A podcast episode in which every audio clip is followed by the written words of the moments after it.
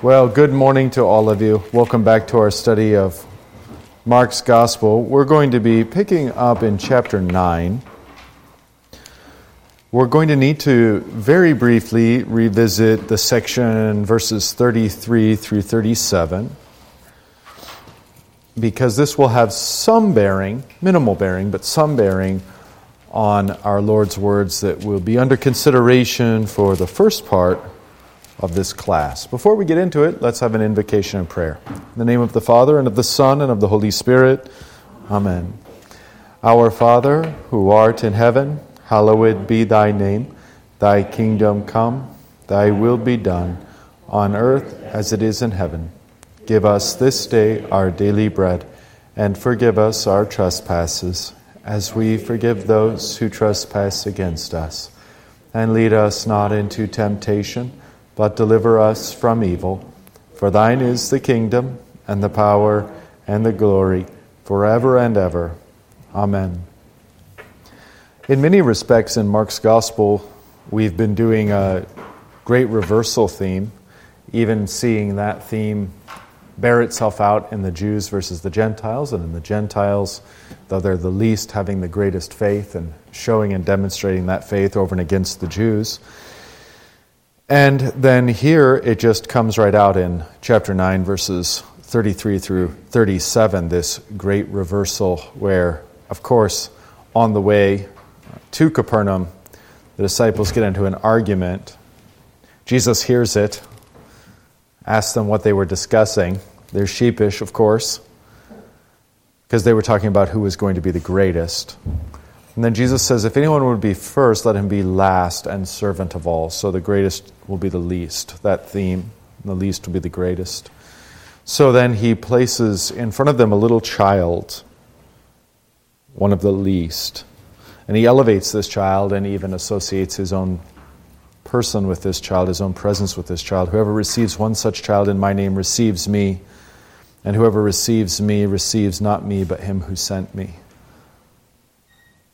So we meditated on that, and then, of course, John interjects with this business about, well, don't get us in too much trouble because there's this other guy casting out demons. You know, typical move. Let's get upset about him instead of upset about us. And then you've got Jesus sort of pick this theme back up in what follows 42. So again, Jesus says in the context of John's statement, do not stop him, for no one does a mighty work in my name who will soon afterward be able to speak evil of me. For the one who is not against us is for us. Truly I say to you, whoever gives you a cup of water to drink because you belong to Christ will by no means lose his reward. And then he says, whoever causes one of these little ones who believe in me. So, you know, this is kind of the challenge of this section. You have a literal child introduced in 36. And then you've got the little ones, with the preceding context being maybe even this man who's casting out demons in the name of Jesus but doesn't walk along with the disciples, isn't part of their formal circle. So those are some of the considerations that go into the reading of Micron, little ones. Little ones physically? Sure, like little children. Little ones of the faith? Sure, that too, I think. I think it's both and, to tell you the truth. I think it's encompassing. That's my own personal read on what's going on here. Again, you can tell that the paragraph break there is somewhat artificial. Of course, it's not in the original, but nothing is in the original. But there's no marker by the apostle indicating that there's some sort of transition or break in thought, nor even in Jesus' own language. So these things seem to all flow together. Whoever causes one of these little ones who believe in me to sin. This is one of the few places, to be honest with you, I'm so surprised it's not more frequent, where it really does benefit to know the Greek language, or really, I really do wish that they chose a different translation for a word, because it can lead you astray. I mean, the good news is it's one of very, very few places, but this is one, because it's not just the hamartia word for sin, and that's often how we read this. So if you cause a little person to sin, you know, sorry, I didn't mean like a little person, literally, but like... but like a child, you know, if you lead a child to sin, then all of a sudden this millstone's going to be hung around your neck. It's not precisely that. I mean, obviously leading a little child into sin's a disastrous and terrible thing. So I mean to take nothing away from that. But is that what Jesus is saying here? Like, it's really bad if you sin against a kid. That's not really what he's saying. Sin here is the scandalize word, which would be better translated as apostatize. That's because that's really what's in view, to lose their faith. And that's going to become even more evident that that's the thought paradigm Jesus has as we progress along, and we see him talking about the lopping off of hands and feet and the plucking out of eyes, etc. What's at stake here is eternal salvation. So whoever causes one of these little ones who believe in me to fall away would be maybe even a more consistent translation with the ESV itself. It would be better for him if a great millstone were hung around his neck and he were thrown into the sea. So I know that this verse is like commonly thought of as like pedophilia and sins against children and that kind of thing. And it's like, not really. I mean, sure, like that's denounced. And maybe it's denounced way down the line in this verse. But that's just not the thought that Jesus has foremost in his mind, quite evidently. It's causing someone who believes in him to fall away, to be scandalized, to no longer follow him. It would be better for that person who caused this, who did this, if he had a millstone hung around his neck and were thrown into the sea. It's a wild picture, as it's a vivid picture, I mean, that Jesus uses here. A millstone, you know, you're not even going to be able to carry, let alone tie it around someone's neck and throw it into the sea. So it's, vivid, almost exaggerated, hyperbolic, just like it'd be virtually impossible to do this to someone. And it would be obviously violent and disastrous. And that kind of is in keeping with his whole manner of speech in this section. He continues on, 43, and if your hand causes you to sin. Again, sin isn't just, you know, how would your hand cause you to sin? When it just instantaneously does one of those gestures at someone who cuts you off on the freeway?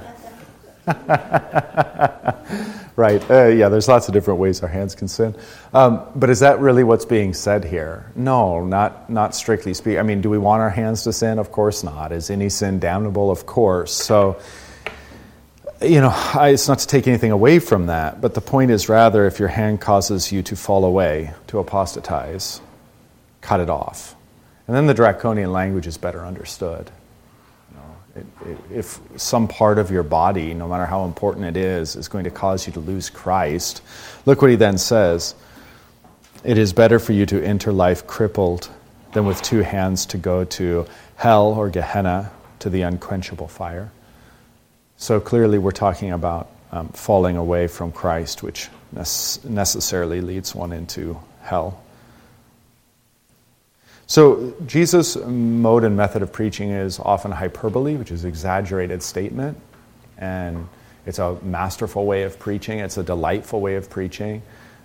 If you're going to be overly literalistic, you might not like some of Jesus' preaching. You might find it difficult to understand, or you might wonder why he exaggerates things or makes things seem so bombastic or whatever. I kind of like it. I try to emulate it from time to time. And I think that this is, because otherwise, you know, if this was to be taken sort of literalistically, then you'd have a whole bunch of maimed Christians running around, would you not? Yeah, please.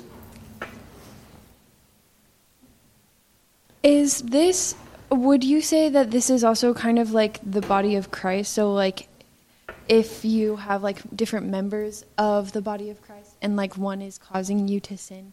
Like, almost in terms of, like, when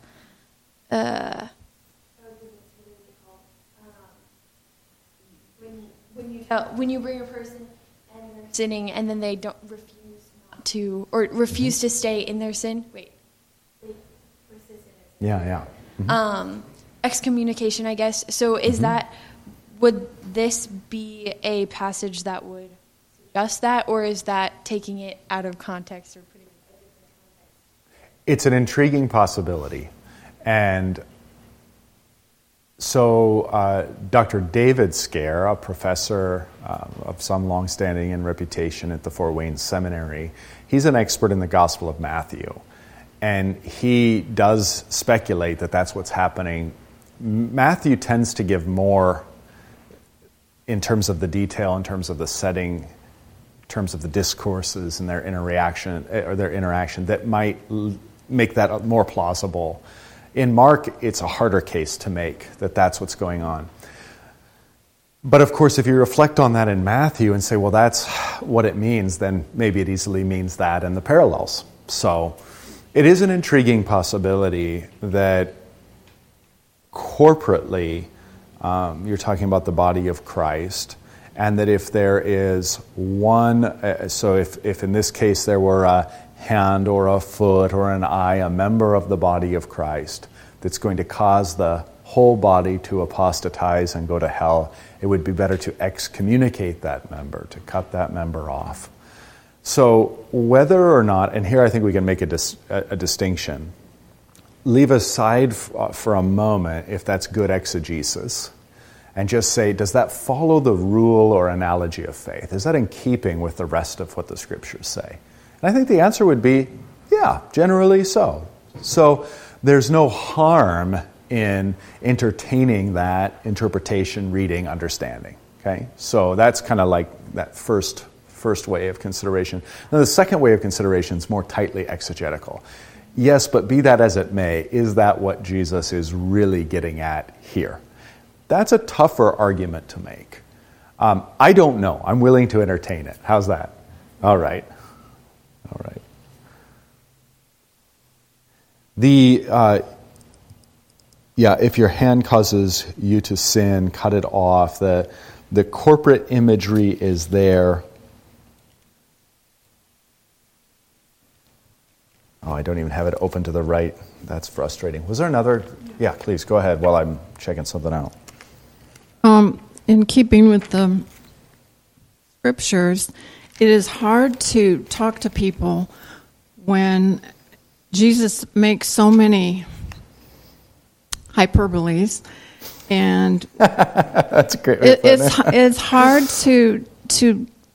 As a layperson, explain when Jesus is literal and means exactly like for the communion, and that there's no question there. But in other parts of Scripture, no, you can't take that literal here. Mm-hmm.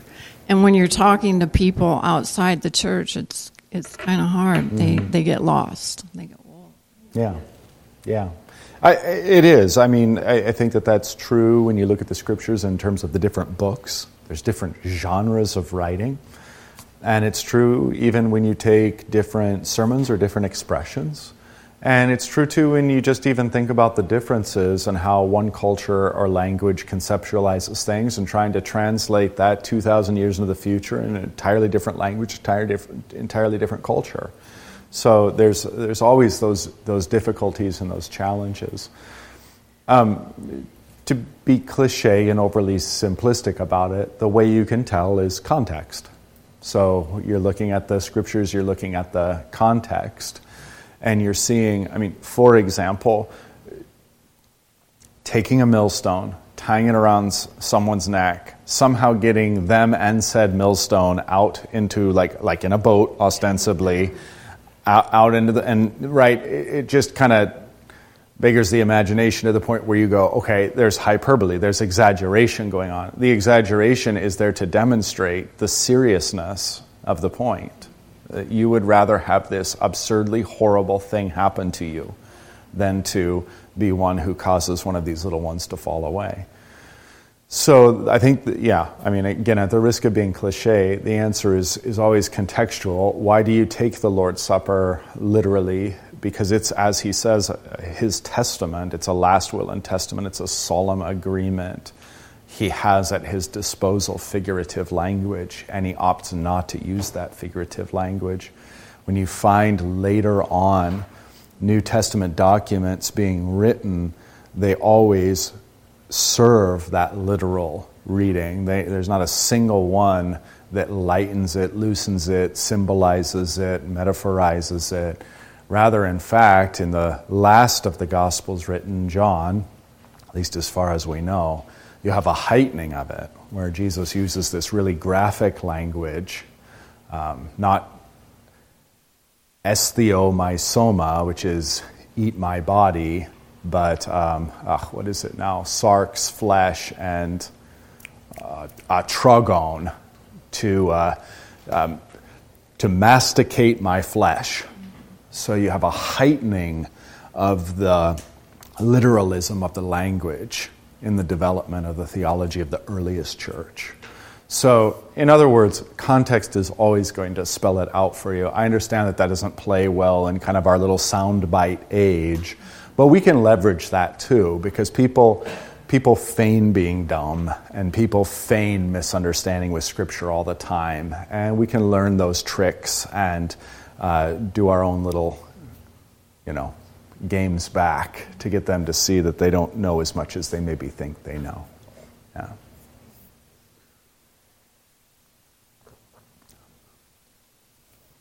Okay, I was checking on something, but that was a really good question.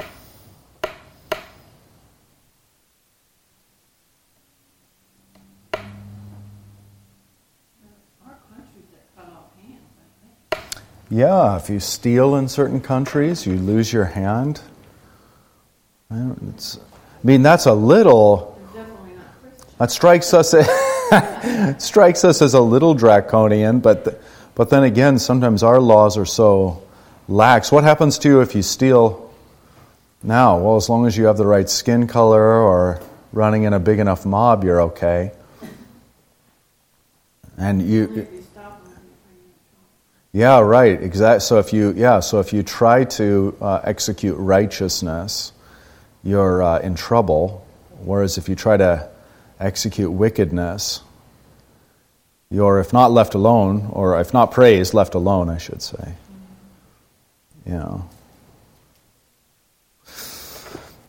Okay. So back to the text and back to the task at hand. If you're, that was a terrible. Unintended pun. If your hand causes you to sin, cut it off. It is better for you to enter life. So it is the entering life.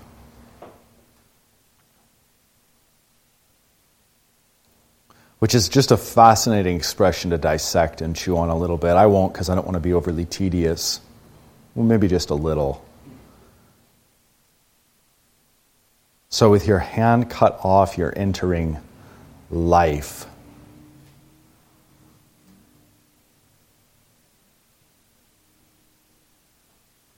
It's interesting. When are you entering life? That's an interesting question. Enter life crippled and with two hands go to hell. Now the contrast between life and hell probably puts this at least microcosmically eschatological, like upon death of the individual. Be rather you enter death with one hand cut off. But it's a strange way of speaking, because even then the whole body is cut off in death. So there's more here than meets the eye, and a lot to chew on and think on. It's not a, even though there is some hyperbole, it's not a section to go too quickly over, I think. And again, we can think in the back of our minds, too, if this is corporately the body of Christ, the church, we can always see how that maybe fits or doesn't fit, what we like or don't like about that. It's always worth considering. Okay, Jesus talks about hell more than anyone else in all the Bible. And here he's going after it again. So Gehenna is the language used here for hell. And he calls it the unquenchable fire. So a place where fire consumes. All right, 45, and if your foot causes you, again, not to sin, but this scandalise, to fall away, to apostatize, cut it off. It is better for you to enter life lame than with 2 feet be thrown into hell.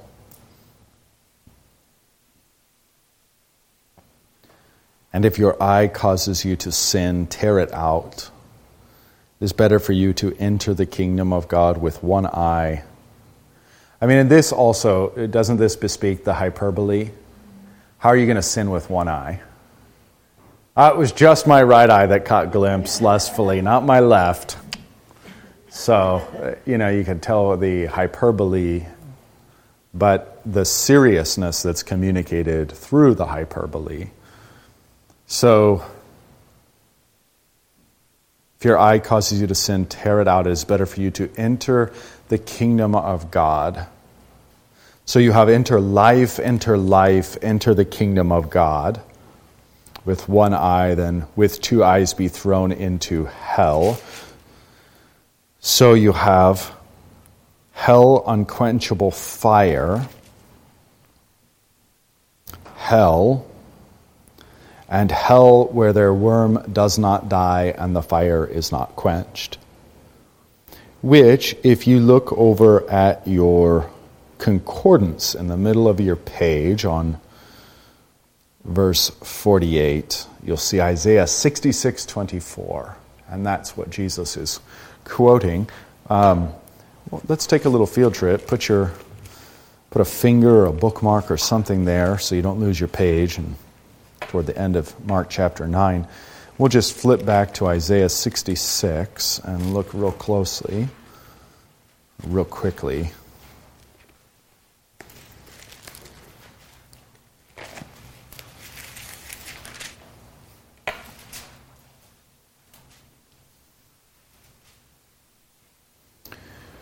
And so what you're going to see if you look at Isaiah 66, and the ESV has it laid out this way, perhaps other versions the same, that at verse 15 you have the subheading, final judgment and glory of the Lord.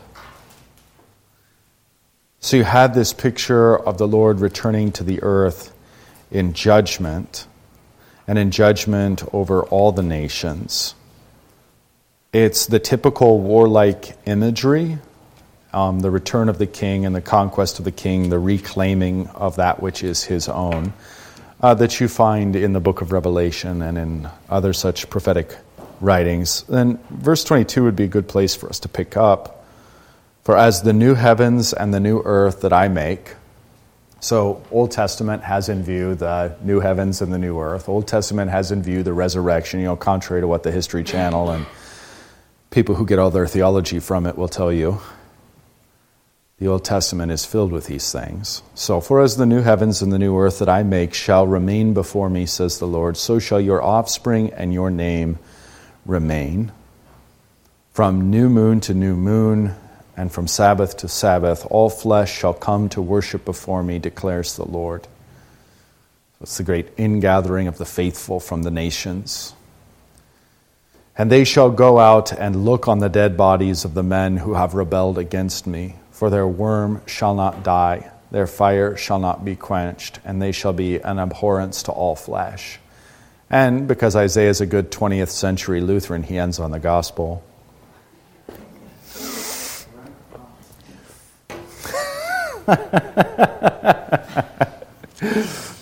Or more provocatively, the gospel actually has within it the punishment of the wicked.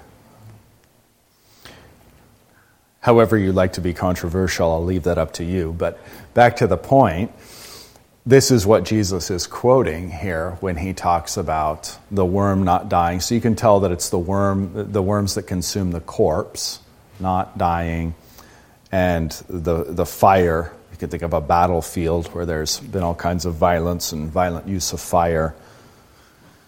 All kinds of terrible things that men would invent to do with fire, fiery arrows and pitch and flammables and that kind of thing. Yeah, please. We thought that in the new heavens and the new earth we wouldn't see any evil or sin. This contradicts that? I don't know.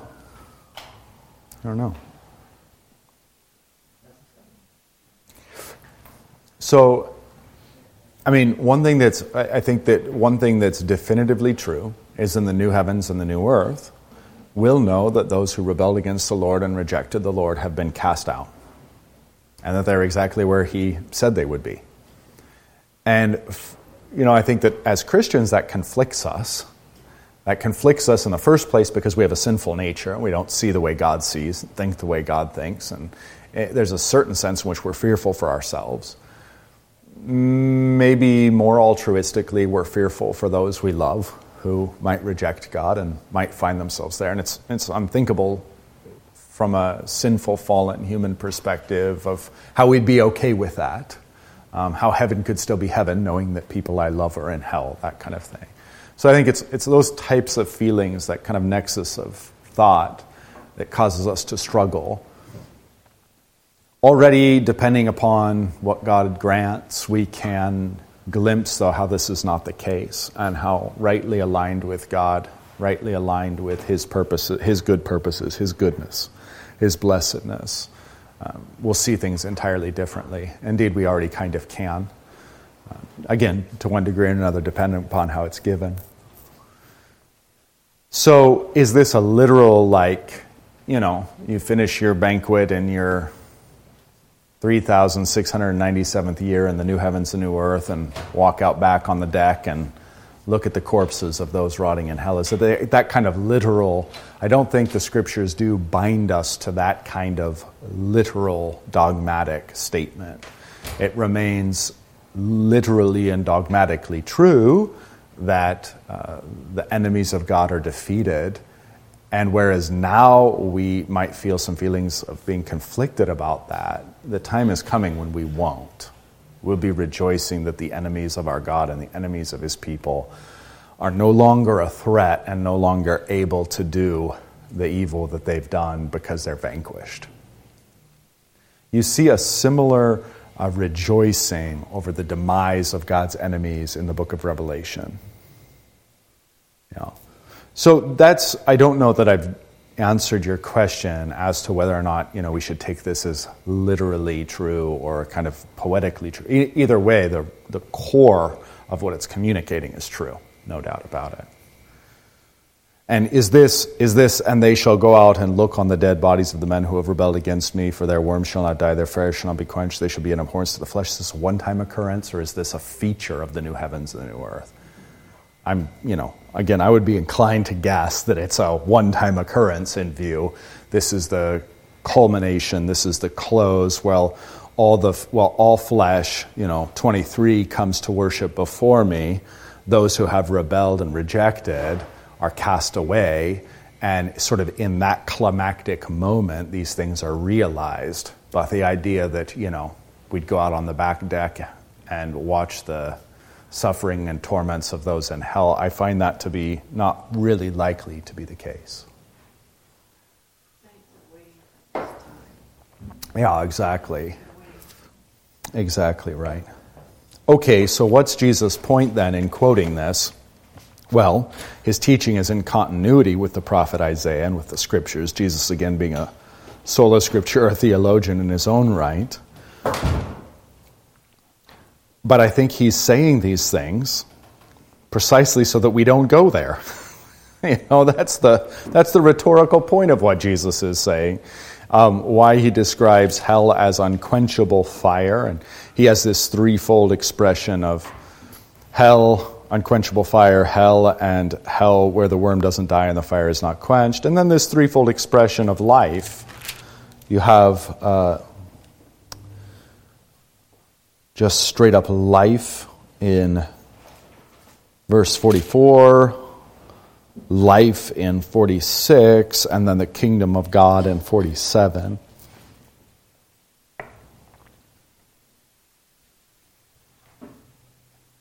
Okay, so just to give one summary statement, I think that this whole section has to do with apostasy or apostatizing, and the stark warning against causing others to fall away from Christ or to falling away from Christ yourself. I think that that's a plain, simple, evident meaning and way of understanding Jesus. Yeah, please. In the study Bible, verses in the study Bible. Yeah. Verses 44 and 46 are not included. I wondered why that is. Jumped over. 43 is missing. 44. Well, it goes from 43 to 45, mm-hmm. and then from 45 to 47. I didn't look at that in any detail. But sometimes that does happen when you've got a major difference in the manuscript tradition. Do you know? Yeah, so what it shows in the... Oh, here, give Vicar the mic so he can enlighten us on this. In the footnotes, it's showing that the missing verses are the same as 48.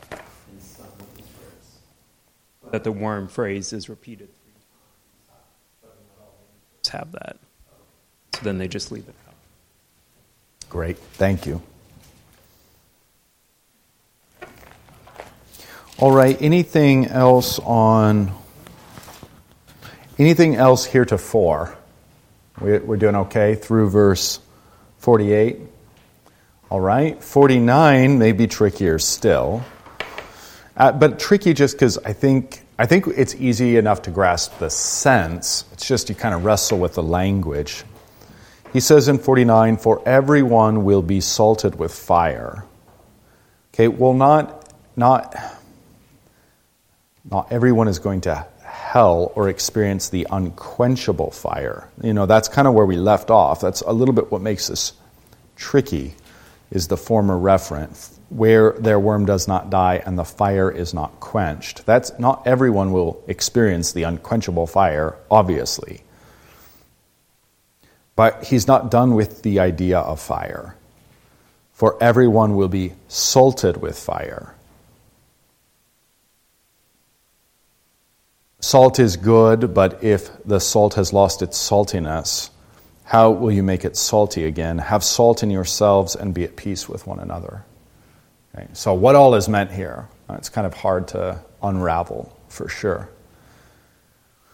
But the idea of salting is, again, when Jesus is in, especially when he's in such a scriptural mode, I mean, he's just quoted Isaiah. It's probably best to think of Leviticus and the salting of the sacrifices which are then burned. So to then, as Christians, realize that, no, you're not going to go unto unquenchable fire. That's God's judgment.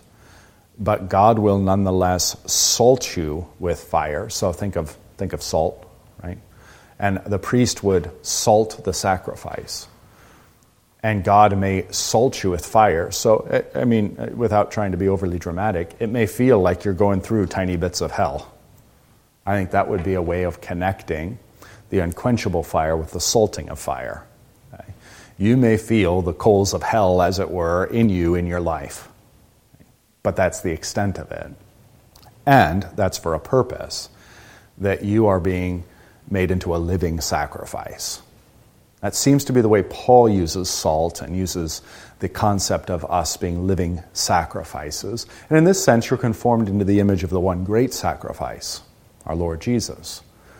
So it seems to be then indicative of the suffering we'll endure as Christians, but that suffering will be for our good and will be unto the, you know, for the good of our neighbor and unto the glory of God. So I think that's the best possible read, I think, of 49. Maybe there are other possibilities, but I don't find them quite as compelling. What makes this difficult, again, is not only the former referent, but now the latter referent, because not the referent to fire, but the referent to salt. Jesus seems to pivot and do something he's done many other times with salt. And this doesn't necessarily have to do with the previous line and with the idea of salting the sacrifice so that it's, you know, consumed unto God in a pleasing way. But salt here, he says, is good. You know, which leads many commentators, I think the Lutheran Study Bible might be similar. Yeah.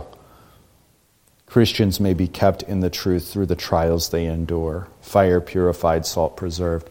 So the idea then being that salt is good. The idea that you're being salted with fire, salted in general, is good. It's It's for you and for your benefit. Then he goes on to say these familiar words, a theme that he seemed to preach more than once. But if the salt has lost its saltiness, how will you make it salty again? And that seems to be a semantic pivot, a drift into a different sense. Have salt in yourselves and be at peace with one another. It's like the essence of, I mean, if you want to put semantic continuity, it's something like the sacrifice of Jesus. It's something like the essence of Jesus. And if you lose Jesus, the way salt loses its saltiness, what good's it for? Nothing. And if you lose Jesus, what good are you for? Nothing. So that ties back into kind of the falling away theme and the admonition to have salt in yourselves, have Christ in yourself, and thus be at peace with one another. Have Christ in yourself, and thus have that saltiness, have that sacrificial nature within yourself, submitting yourself to God even when he salts you with fire, knowing it's not unto your condemnation, but unto your salvation. That's my take. Any other thoughts? Any other ideas? Anything stand out to you that you'd like to discuss? Lots of people whine about how hard verse 49 is.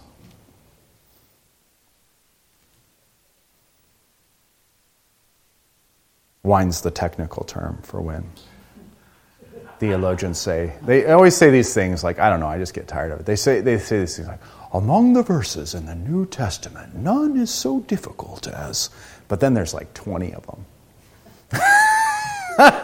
So it kind of loses its interest over time when you realize that there's more than a few difficult verses, this among them. Although I'm pretty thoroughly convinced that understanding this along the lines of the sacrificial use of salt is probably the best way to understand this.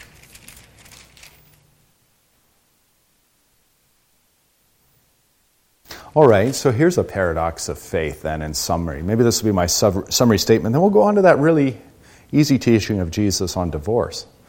So,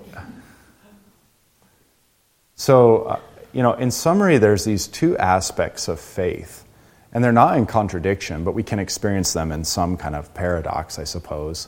And that is, on the one hand, faith is the easiest thing in the world, and we're justified by grace through faith apart from works, and faith is a gift, and no works are required, and so, hey, like, what could be easier?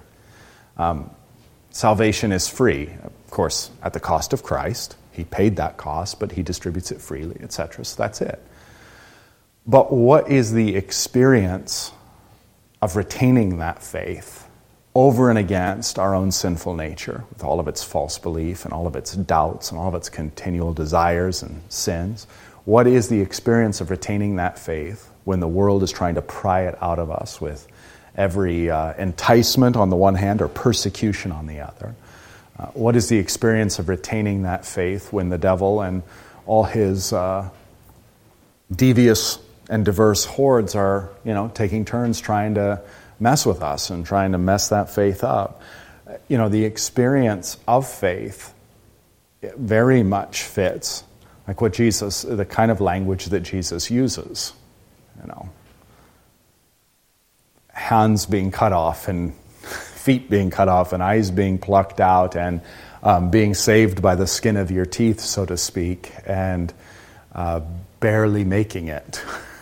So you've got these two different teachings in the scriptures. On the one hand, it's absolutely free. It's absolutely certain. On the other hand, you have language in the scripture of endurance and of trial and of great struggle and of great sacrifice and of great cost. And the key is not to go one side or the other and reject the rest of the scriptures. The key is to hold both and to just understand both.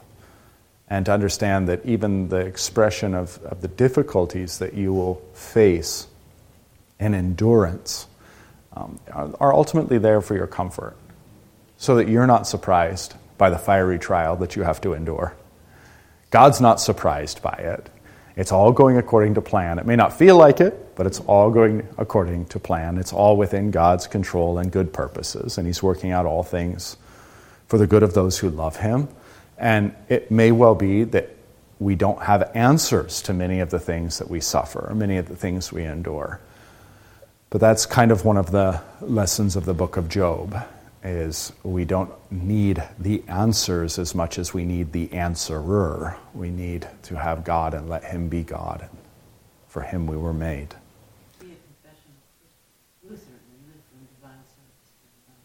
There you go. Exactly right. Exactly right. So when Jesus said, pick up your cross and follow him, that encloses everything you just mentioned. That's what it is. Yeah, exactly right. Like the trials and tribulations of this world that you can endure because you're following me. Yeah, exactly. Yeah, and to follow Christ, it's so amazing, because Christ himself will talk about salvation apart, just your faith has saved you, right? Not meriting, not making up for, not anything, just your faith has saved you, full stop. So you get that kind of statement from Jesus, but then you get the statement that you're mentioning too, that whoever would follow me must take up his cross. And it's going to, and whoever loves his life will lose it, but whoever loses his life for my sake will gain it. So there's this kind of paradox of what does salvation cost you? In one sense, nothing. In another sense, everything. It's kind of one of the great mysteries of the pearl of great price. Remember that?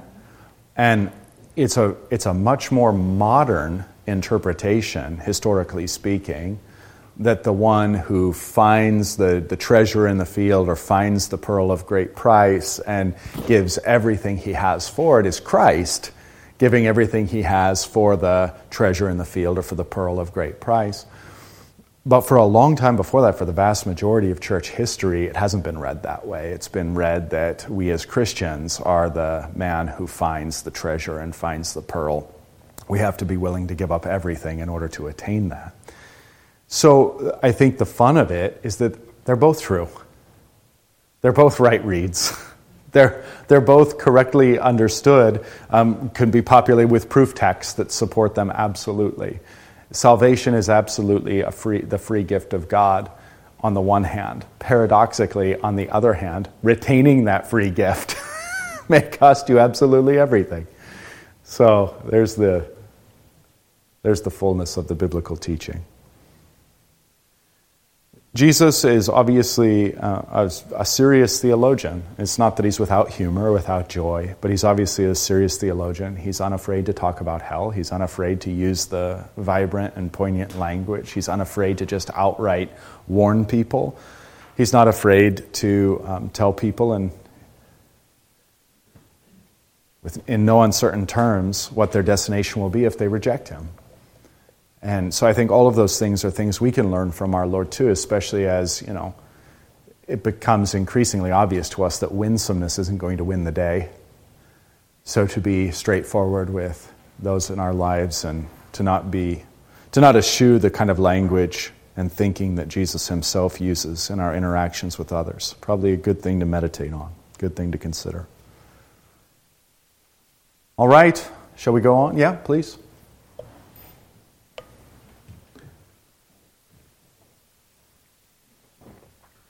So I was just thinking about C.S. Lewis's The Great Divorce, and talking about suffering, and this quote is kind of interesting. This is what mortals misunderstand. They say of some temporal suffering, no future bliss can make up for it, not knowing that heaven once attained will work backwards and turn even that agony into a glory. And so, and he, before that, he talks about, the things that happen here for people who are in hell, they will have thought it was always hell. Mm-hmm. But it just makes me think of, everything is just so meaningful, right? Anyway, that's just made me talking about sufferings and that. Yeah, absolutely. It's an important thing for us to consider, and it's an important thing. I think it's really helpful, obviously, to deal with that on an individual level. It's another thing to think about it corporately. That's something I've only kind of begun to do myself. But to think about, we tend to be so individualistic the whole body of Christ and the good of the whole body, and why things are the way they are is often God's good purposes toward the whole. And so in our blindness and sinfulness and self-centeredness, we have a real inability to see from that cosmic scope and scale. So I'm thankful for C.S. Lewis and other guys who sometimes prod that a little bit and get us to see that it is possible to conceive of such a perception even here when we're so blinded and deluded as we are. Mm-hmm. Mm-hmm. Okay, yeah, please. I was meditating on salt and thinking about when Jesus said, "You are the light of the world, mm-hmm. salt of the earth." Yeah. And if we think of it, as you say, that don't lose Christ, mm-hmm. Mm-hmm. that we're the salt of the earth, and that's the bottom line, don't lose Christ. Yeah, exactly. He's the light that enlightens us. Why would we hide that? He's the salt that saltifies us. So if we lose Christ, we lose our Christiness. What are we then? We're fit to be trampled underfoot, right? Yeah. So I do think that teaching has Christ at the center, and then has Him declaring what we are, and then Him warning us not to be contrary to that nature and realize what's at stake. Mm-hmm. All right. So then on to chapter 10. "And he left there and went to the region of Judea and beyond the Jordan, and crowds gathered to him again, and again, as was his custom, he taught them. And Pharisees came up, and in order to test him," and of course, this is not a nice little test, like to see if he passes their theological exam even. They're ultimately trying to kill him with these tests. That's the point. "In order to test him, they ask, 'Is it lawful?'" So, is it in keeping with God's word? That's really what is meant by, is it lawful? Is it in keeping with God's word? Is it, in fact, the testimony of the scriptures, the Old Testament obviously in view here, for a man to divorce his wife? Now, this is a tricky question. It's a tricky question. "So Jesus answered them, 'What did Moses command you?'" Which is a great way of responding. Because if Jesus says, "Is it lawful for a man to divorce his wife?" he can say yes, and he's got to do a bunch of explaining. Or he can say no, and he's got to do a bunch of explaining. So he says, "What did Moses command you?" It's a great answer. He makes them pick the side. "They said, 'Moses allowed a man to write a certificate of divorce and to send her away.' And Jesus said to them, 'Because of your hardness of heart, he wrote you this commandment.'" Now, one thing that's absolutely fantastic, and I know it's an aside, but it's like the greatest aside ever, is look at how Jesus thinks about the scriptures. Who did Moses write to? Them, present tense. This is really a unique way that Jesus sees the scriptures. Luther probably comes to mind next as one who sees the scriptures this way.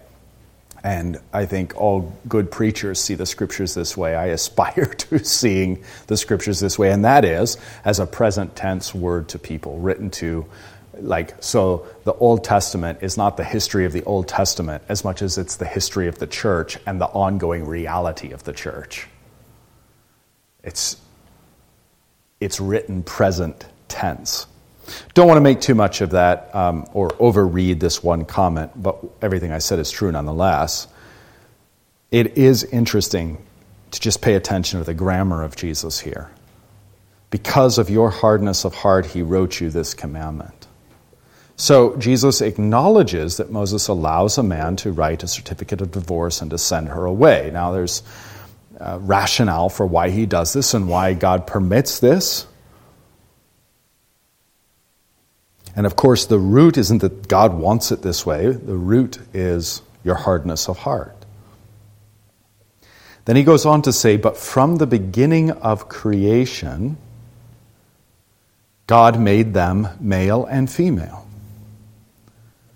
Therefore, a man shall leave his father and mother and hold fast to his wife." And you'll notice that this isn't mutual. I mean, this is again an aside, but an important one in our day and age of confusion. It doesn't say that a man shall leave his father and mother, and that a daughter shall leave, or a woman shall leave her father and mother, and then the two shall. It doesn't say that at all. It says that a man shall leave his father and mother. The man leaving becomes his own household, and then incorporates a wife into his household. It may appear as a subtle distinction, but it's an all-important distinction. Never is it said that a wife or a woman or a daughter, rather, leaves her father and mother, because in fact she's under her father's care and headship until she's handed over to a husband, then she's under his care and headship. Love it or hate it, I don't really care. That's what the Bible says. I guess I hope you love it. But yeah, that's the order of creation. You can see how far we've come from that in our present day. It's not progress, it's regress. Okay, so that's an aside, but Jesus goes to what Moses also wrote prior to the hardness of heart he encountered amongst the Hebrew people.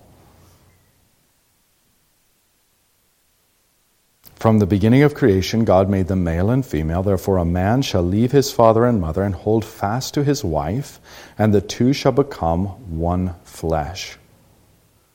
So they are no longer two, but one flesh. Now that's a far cry from like, here's your certificate of divorce, right? What therefore God has joined together, let not man separate. Now that's sufficient enough to silence the Pharisees, who if nothing else realize they're in over their heads.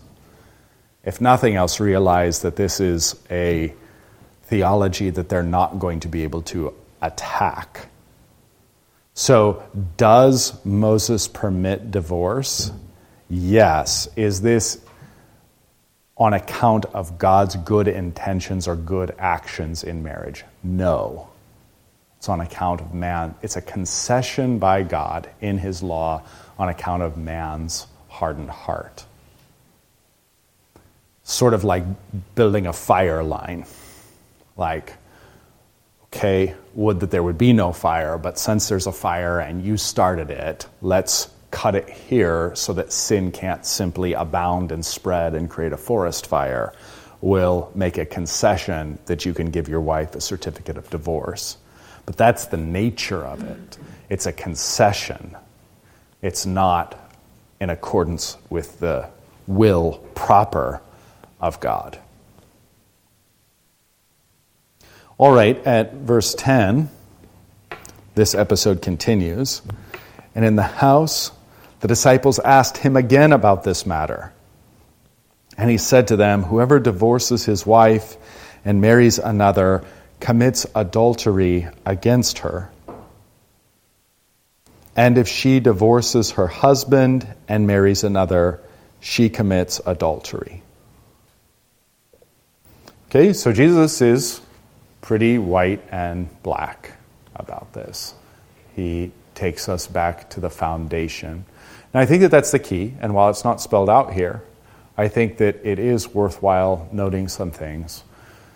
And that is that a full biblical theology will show that before the foundation of the world, God has in mind a marriage.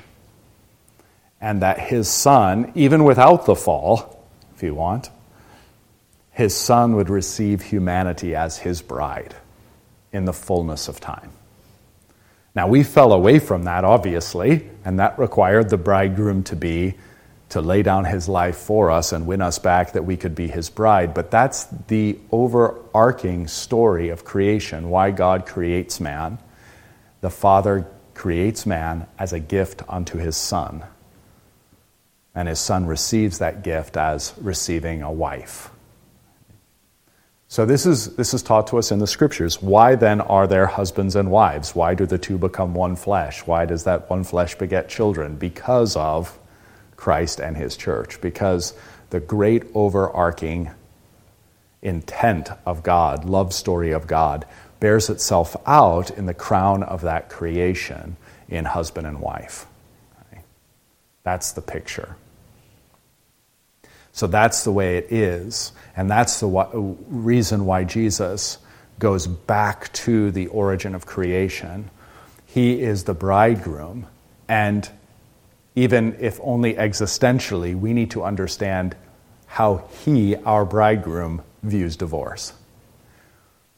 So while we may feel convicted in one way, shape, or form on account of these statements, or see other people in our lives convicted on account of these statements, that's what the law does. It reveals our unrighteousness.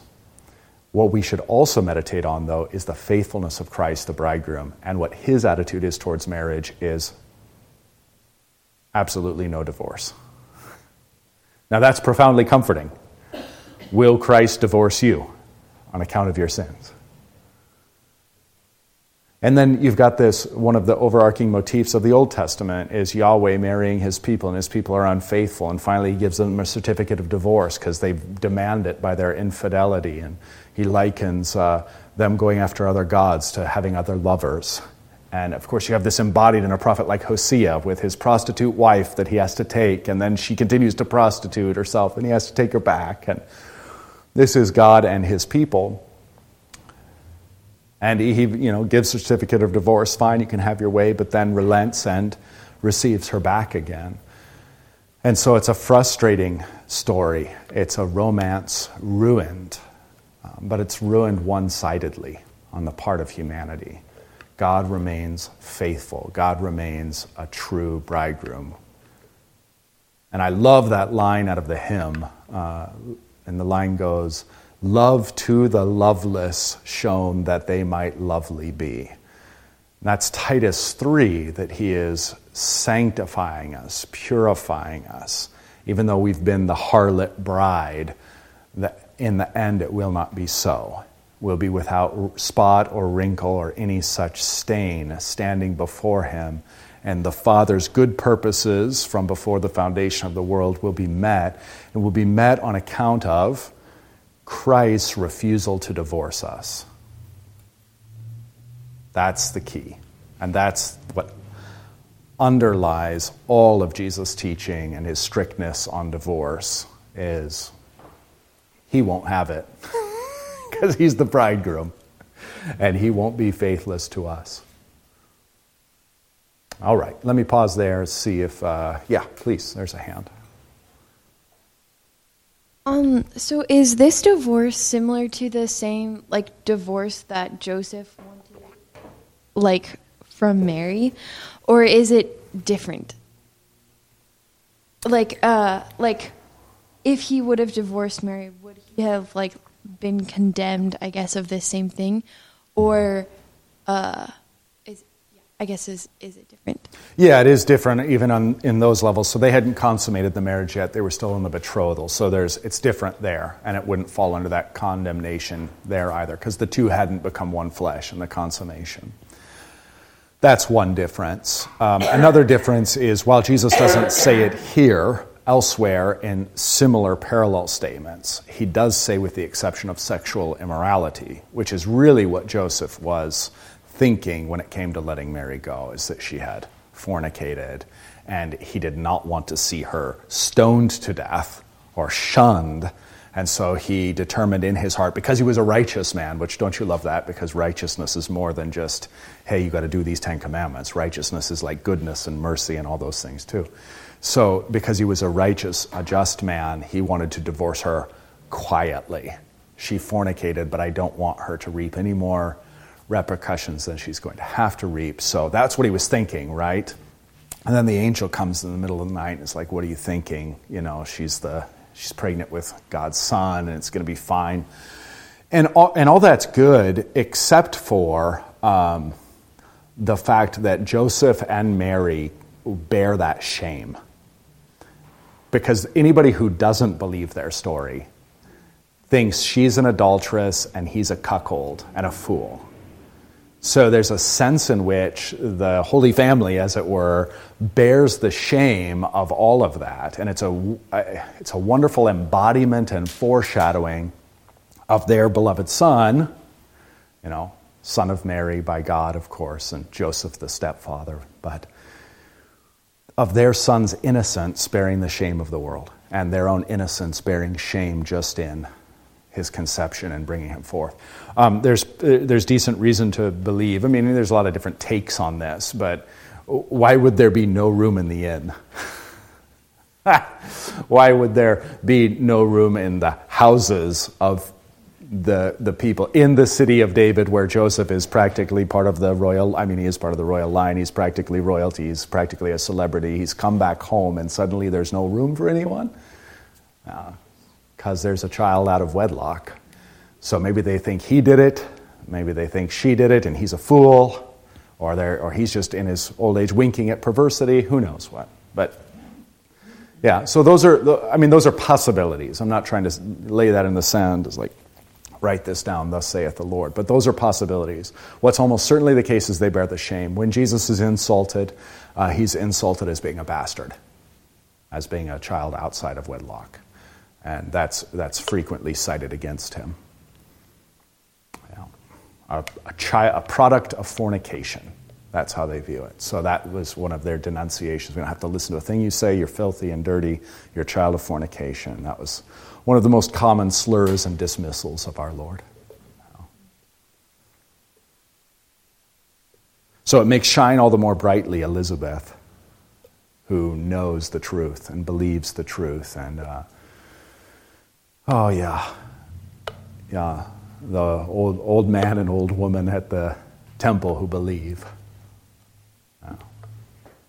Okay, well, that's enough for today. The Lord be with you.